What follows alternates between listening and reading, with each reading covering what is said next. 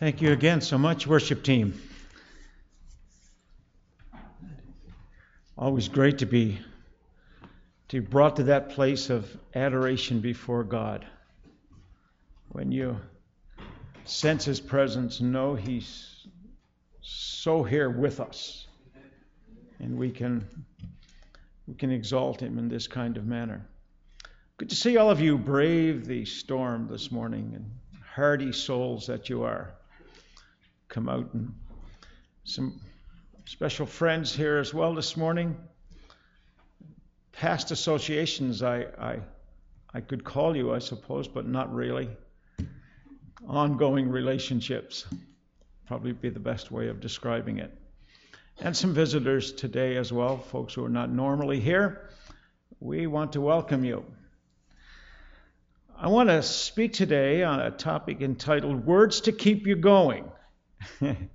which I thought maybe after some of you are feeling your shoulders a little tired with the blower and with the shovel and all of the other things with winter, this might be the right kind of topic today. Words to keep you going. Now, before I was a, I was in ministry, which is goes a long ways back now. I was a journalist. I was a person who essentially got paid for being nosy. And that means no disrespect to, uh, to Brian McHugh, who's in the same business this morning. Thought I'd better offer that as a disclaimer. I was a hired snoop uh, because people really have an innate need to satisfy their curiosity. People want to know what's going on around them. And, uh, you know, we've sayings among us that indicate that. I've, so often I've said something to someone said, You don't say. Well, I just did. And when you write about it or when you, when you broadcast it, there's always something wonderful about bringing someone a piece of news that they hadn't heard before. Something like a scoop. Well, during the second, uh, during the First World War, the Associated Press had a distinguished foreign correspondent whose name was Vern Haugland. Now, this man was embedded in combat situations long before it became a familiar term in the first Gulf War that most of us have, have very good mem- memories of. During heavy fighting in the Far East, Haugland bailed out of a crippled bomber. And for 47 days, he wandered through the jungles and the mountains of the country into which he was thrown Eventually, his body was covered with ulcers and sores. He lost nearly half his total body weight. And finally, one day, he stumbled out of the jungle into civilization again. After the war, Vern Haugland was decorated by the famous U.S. General Douglas MacArthur, presented with the Silver Star for gallantry, and was hailed as a hero, a real survivor, not like some of these weird little survivors we see in reality shows who've survived nothing but the director's cut, in my mind. In 1992, Haugland published a book about his test of endurance.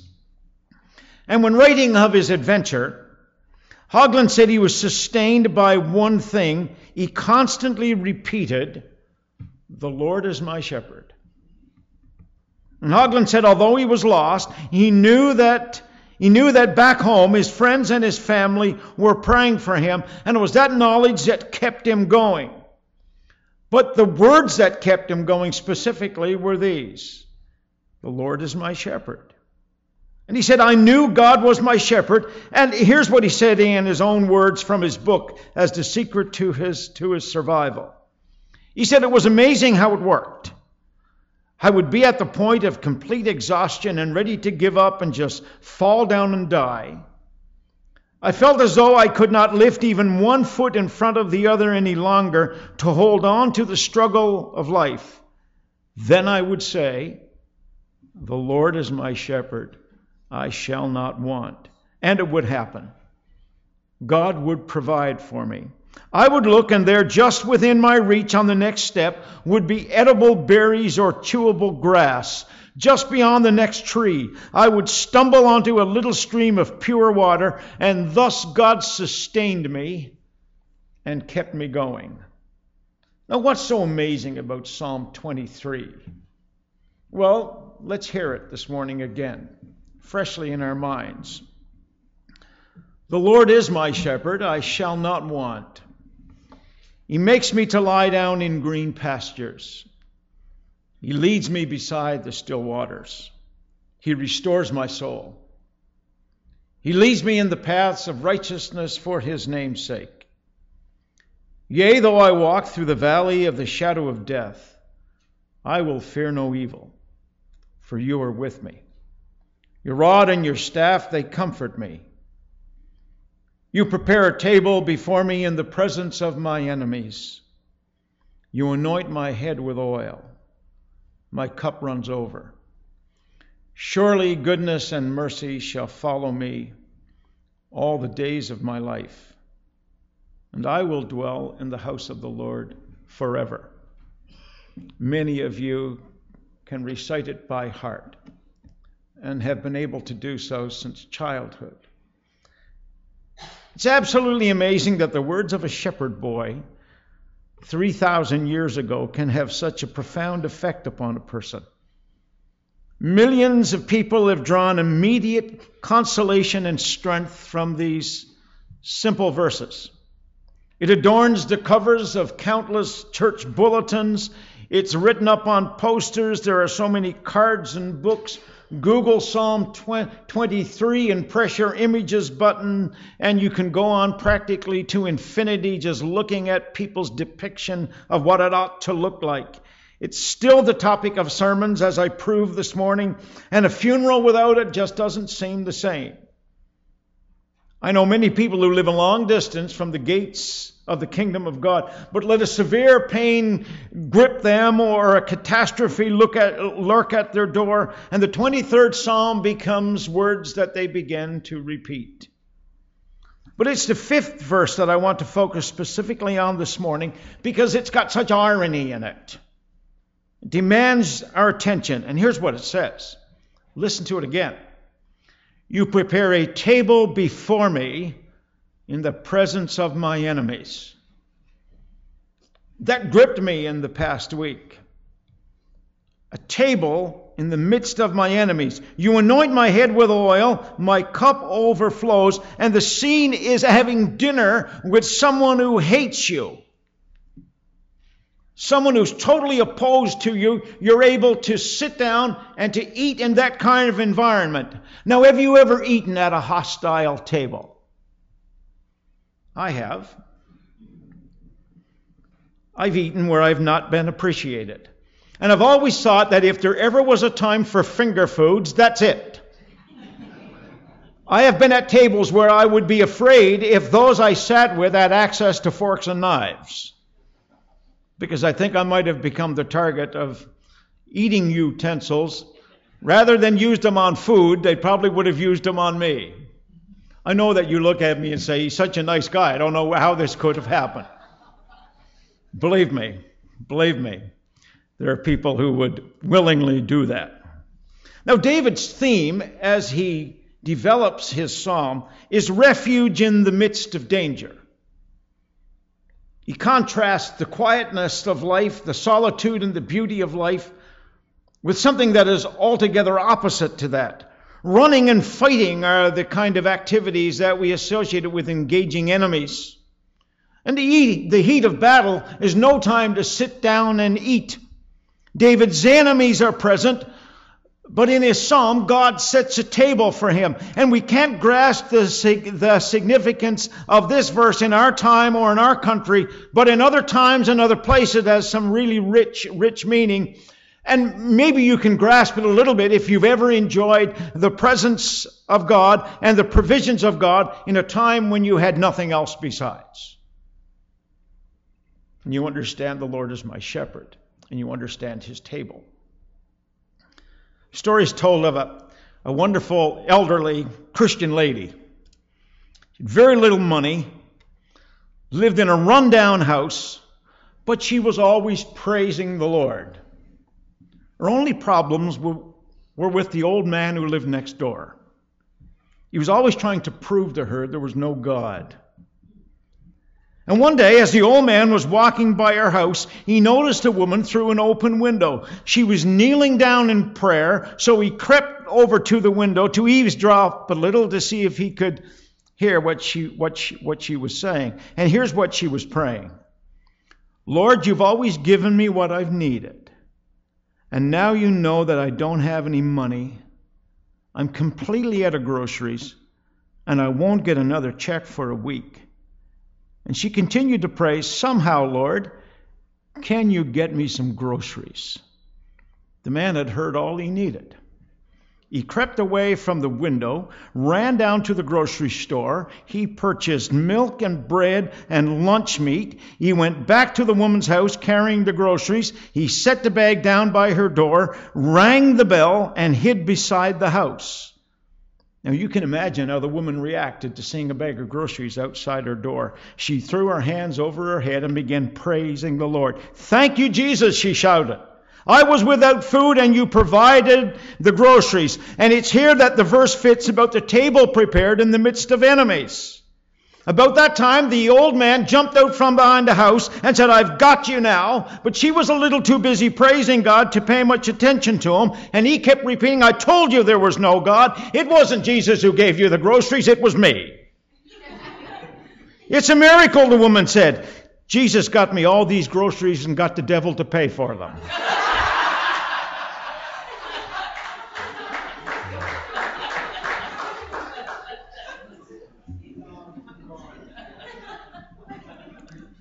good table in a bad place. Sometimes it happens for us. You see, David understood the customs of his time. He understood what it was like to be a wanted man. He knew what it was like to have a price on his head. He knew that his life could be demanded of him at any time. And so if you read his full story, and you'll find out that he lived among his enemies as he fled from the wrath of King Saul. He spent long hours in the cave of Adullam that you'll read about in his story. He lived in disguise among those who would have killed them if they, if they knew his, his identity. He understood. He was writing about his own experience. You see, he also knew that the Mosaic Code contained a law that a murder, premeditated or not, could be avenged by someone who was called the Avenger of Blood. And it was perhaps David's experience to watch someone run for their life much as he had across the barren hills of Bethlehem. The sweet singer of Israel might have seen a fugitive with his pursuer close behind him reach a tent belonging to someone else and grab the rope of the tent. The pursuer would not dare go any further. He stopped dead in his tracks because when you reached another person's house, you had found sanctuary there. Inside of someone else's tent, you would become the ward of that person, and the laws of hospitality meant that no pursuer could enter that place of sanctuary and take revenge upon you. And so at David's table, if David was the owner of the tent, this man could have found refuge because hospitality was a solemn, a solemn commitment and the person who would avenge blood couldn't enter there. You prepare a table before me in the presence of my enemies. Not even someone who was your enemy could take advantage of you inside their own home. The laws of hospitality were that strong. Now, this is the picture Psalm 23 helps me see. But who's your enemy? Who hounds you?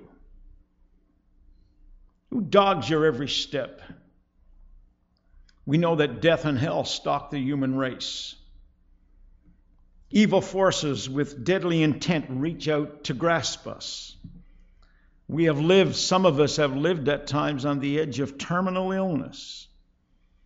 Some of you have been in accidents where you narrowly escaped injury or death. I've been there as well. Your life can literally hang by a thread. A physician might look at your family and say there's, there's no hope left. On the other side of things, there are times when pretty lures with concealed hooks are cast before our eyes. High bids are made for us outside the church, And we can also have problems inside.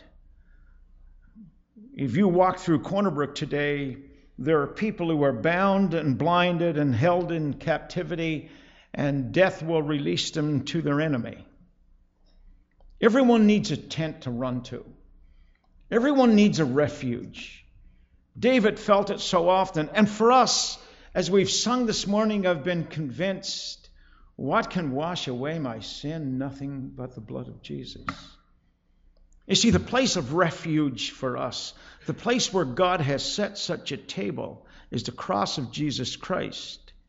That's our refuge and our security. At the cross, I'm safe from the hostility of this world. At the cross, the enemy stops cold. He cannot invade the sanctuary that is created by the blood of Jesus Christ. I have become and you have become the possession of Almighty God because He has saved us. And there's power in the blood of Jesus Christ. See, I recall as a boy that Christians used to have an old phrase when evil would stalk a person or raise its gory head and make a bid for our souls. I've known Christians who would tell me that my best bet at that time was to plead the blood of Jesus Christ. Under pressure, it was it, it always was and still is a cry for refuge. I've heard it in your prayers in this church. Lord, cover me afresh with the blood of the cross. I've heard it here. Because, and I think by saying it, we're saying nothing can touch us there. We're inviolate. Maybe the body can be affected, but nobody can steal the soul that's committed to Jesus Christ. I recall going to a home before I was a pastor where a man struggled against terrible things that held him as a slave. And after intense and prevailing prayer, we saw the yoke of bondage broken on his life, and I saw a young man who was released from his own darkness weep for three hours as the Lord cleansed him. Just nonstop crying for three for three hours. He cried till there were no more tears.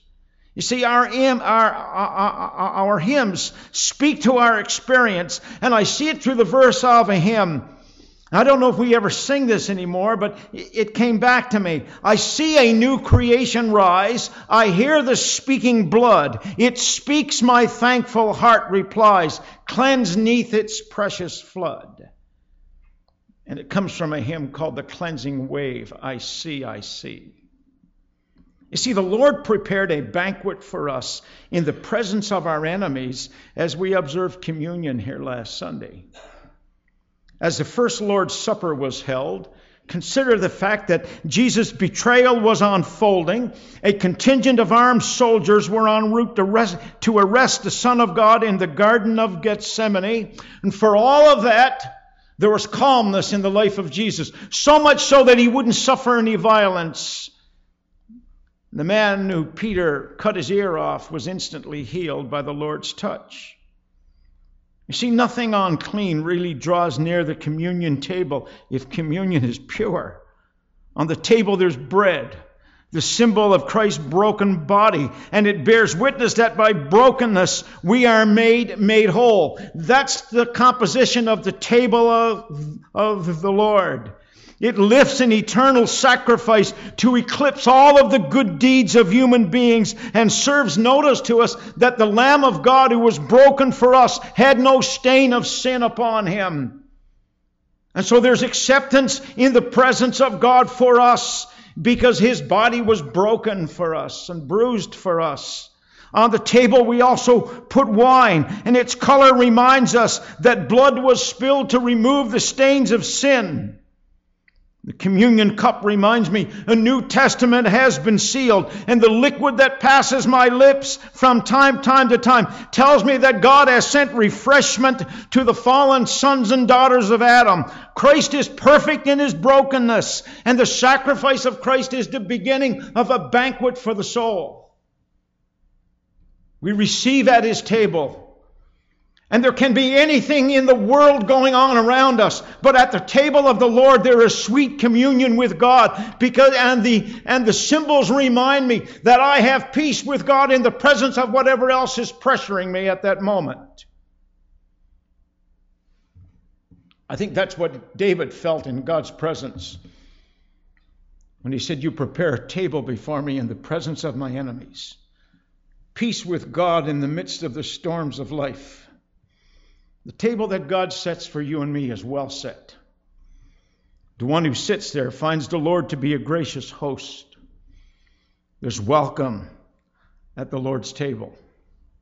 He leads his sheep to green pastures. He leads us beside still, still waters. I remember in the Gospels, Jesus had to chastise a poor host.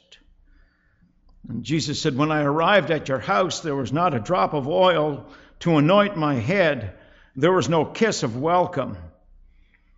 There was nothing for me. Nothing for him when he arrived as a guest. But I find that when I come to God, there's always a welcome for me. We sing again, there's room at the cross for you. There's plenty at the table of God. There's plenty for you, and there's plenty for me. We often don't treat each other with the same kind of kindness. There's a wealthy lady named Mrs. Willincott. She was very frugal. Some of us would say she was downright cheap. When her husband died, she asked the newspaper how much it would cost for a death notice. They said it'll cost you $2 for every five words. This wealthy woman said, Can I pay for just two words? And the two words were Willincott dead. The newspaper replied and said, No, $2 is the minimum. You still have three words left over. And Mrs. Willencott thought for a moment and she said, Willincott dead, Cadillac for sale. Sometimes that's the way life works, isn't it? You deal with people and you get the cheap and dirty. You come to God, you get the expansive, you get the gracious. You get a welcome and an all encompassing package that gets delivered to our lives. David tells us that at the table of the Lord, in the presence of enemies, our cup can overflow. If we find we're empty, and if you find you're empty as a Christian today, it is possible we've overturned the cup. Sometimes when I've gone to places that featured lots of of cheap coffee. When I had enough of the swill, sometimes what you do to tell your server you don't want anymore is to take your cup and turn it over on your on your table. Say, please don't serve me any more of that. You try to do it as graciously as you can, and you don't comment on the coffee. But I think sometimes we've overturned the cup on what God wants to do for us, and whatever He puts into our cup is going to be good. If people could only accept what Christ has done for them, they'd be a lot freer from the snares and the devices of the devil. We would flee to the cross because there, if I understand this psalm, there's goodness and mercy all the days of my life. That's what God provides. Let me set a couple of things up for you this, this morning. At the cross, the enemy who drags the sins of your past up bows in defeat. God washes away yesterday. At the cross, sin is forgiven, and the devil is driven from your door. And when, when he comes knocking with what you used to be, we can say, My sins are gone. And the words Paul offered to the Romans, and I've preached on it since I've been here. Therefore, there is no condemnation for those who are in Christ Jesus, because through Christ Jesus, the law of the Spirit who gives life has set you free from the law of sin and death. For what the law was powerless to do because it was weakened by the flesh, God did by sending his own Son in the likeness of sinful flesh to be a sin offering. At the cross, God announced that the fiery darts of the enemy could, uh, could be extinguished. And we have to be careful that we don't offer the devil target practice because when we walk away from the cross, we become targets. When we reject him in our lives. Our lives often get open to some terrible things. A reporter was interviewing an old man on, its, on his 100th birthday. He said, What are you most proud of? And the man said this Well, I don't have a single enemy in the world. Well, what a beautiful thought, the reporter said. How inspirational. Yep, the, cent- the centenarian said, I've outlived every last one of them. I thought, well, that's a little different than what I thought. It's not that he had forgiven them all or made turned them into friends. He just simply stayed alive longer than them. Let me tell you the truth of something.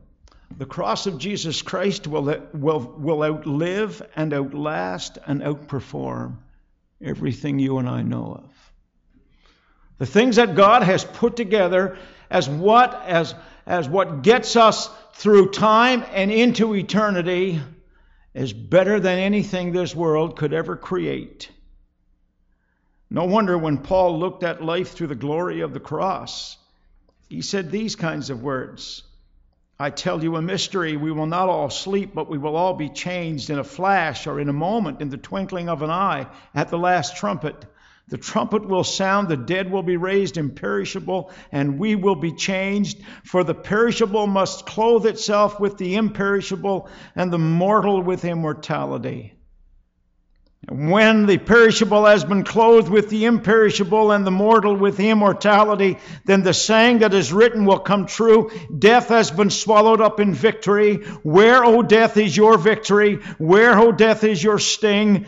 Paul says the sting of death is sin and the power of sin is the law, but he doesn't end on that note. He says, But thanks be to God, he gives us victory through our Lord Jesus Christ. Even in the midst of our greatest enemy, death, God prepares a table of life. At the cross, death stung our great shepherd. Most everyone knows that when a bee stings, it leaves its stinger in our flesh, and some people say it'll never sting again. I've, I've let a few hornets and bees test that theory on me. You see, Jesus rose from the grave.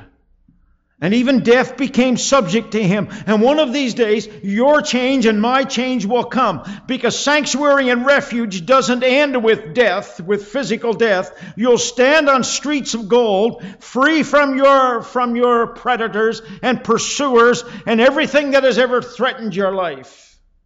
A day of complete release is coming. And the final verse of Psalm 23 will be a reality in your life and, and, mine. And it must have been wonderful for David, who had so much blood on his hands and so much yet to spill after he had written this I will dwell in the house of the Lord forever.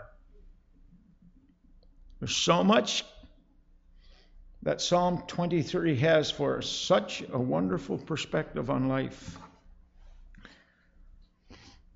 Let me close with an account this morning that I'm just simply going to read you.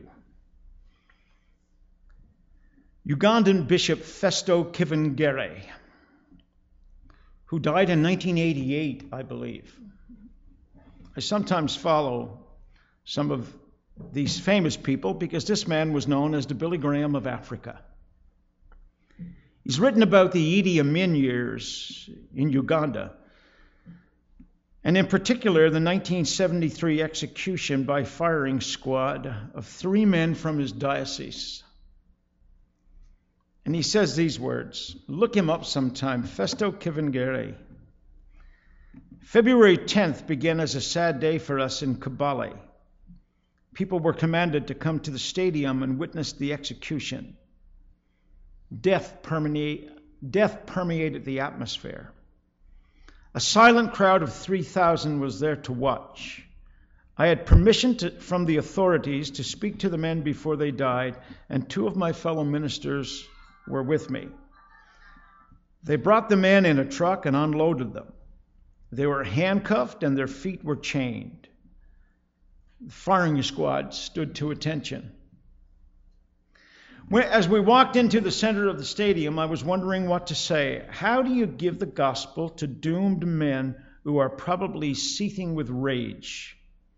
We approached them from behind, And as they turned to look at us, what a sight! Their faces were all alight with an unmistakable glow and radiance, and before we could say anything, one of them burst out Bishop, thank you for coming. I wanted to tell you the day I was arrested in my prison cell, I asked the Lord Jesus to come into my heart. He came in and forgave me all my sins. Heaven is now open, and there is nothing between me and my God. Please tell my wife and children that I'm going to be with Jesus. Ask them to accept them into their lives as I did.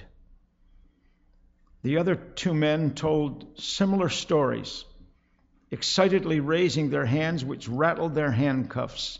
And I felt that what I needed to do was to talk to the soldiers, not to the condemned. So I translated what the men had said into a language the soldiers understood. The military men were standing there with guns cocked and bewilderment on their faces. They were so dumbfounded that they forgot to put the hoods over the men's faces. This was actually reported in the media during that time.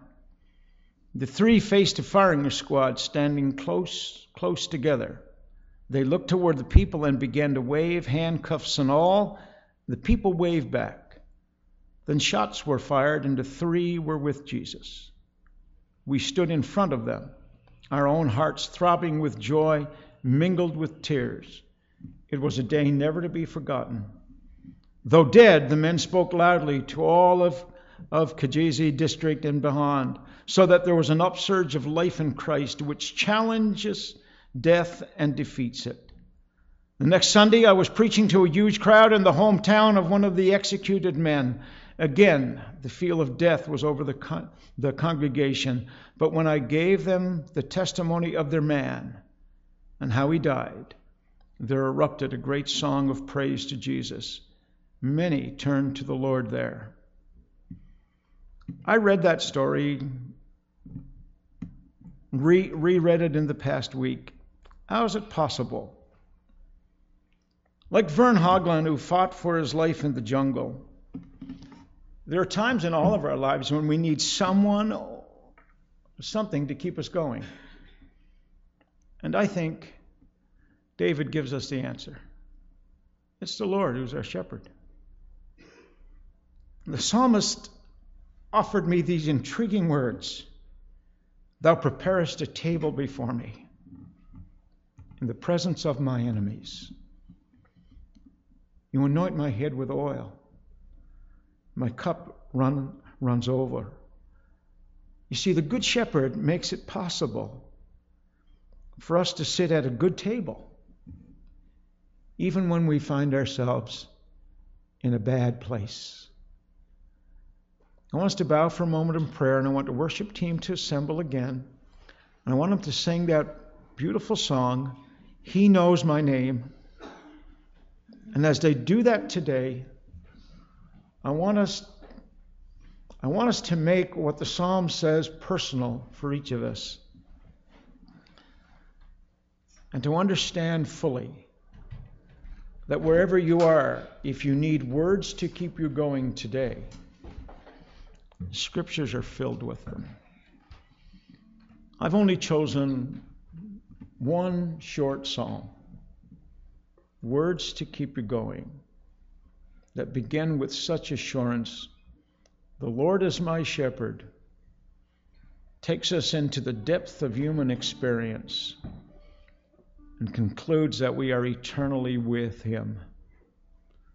And today, to make it personal, sing those words again. He knows my name. Isn't it a consolation to our soul? Father, thank you for this day that you've given us. Sometimes a storm on the outside is, is only a mirror reflection of storms that rage on the inside. All of us have been through through them. All of us know that life consists of moments like that. We're glad we don't have to live there continually.